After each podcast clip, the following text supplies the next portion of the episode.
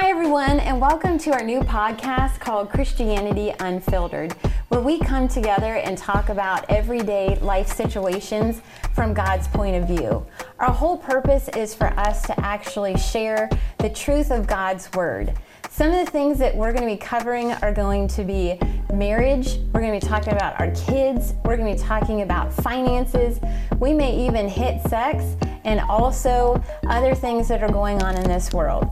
So, our whole purpose behind this is we want to get people the truth about what God actually is saying in this time. Because He wants to come back for a church that is without spot and wrinkle. Oh, and right now, if we were to take a look at the bride, she ain't real pretty right now.